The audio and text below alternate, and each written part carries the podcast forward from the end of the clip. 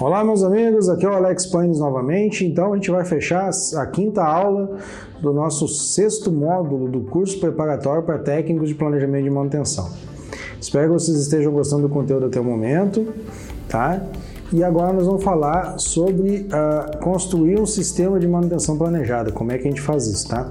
Então, vamos lá, vem comigo, vamos entrar nessa quinta aula aí, vamos ver como é que a gente faz isso, tá ok? Bom, o objetivo do TPM é fortalecer a constituição básica da companhia, né, atingindo zero defeitos, zero falhas e zero acidentes e eliminando qualquer tipo de perdas. Né?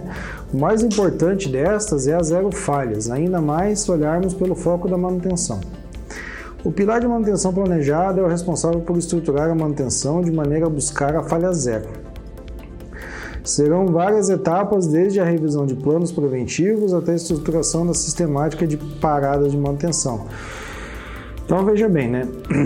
Quando você tem o, o pilar da manutenção planejada, que é o, é o, nosso pilar, vamos dizer assim, quem está dentro do PCM vai acabar vendo o TPM de dentro do pilar de, de manutenção planejada.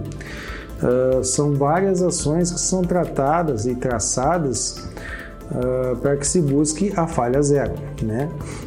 Então passa desde o mapeamento de, de, de corretivas emergenciais, né? ver o que está ocasionando essas corretivas emergenciais. A gente vai passar pela revisão de planos de manutenção, né?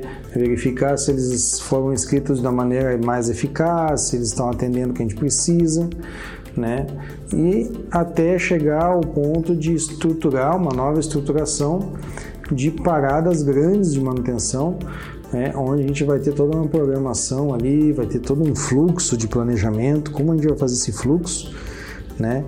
E qual é a maneira mais eficaz de entregar o resultado para a companhia, tá ok?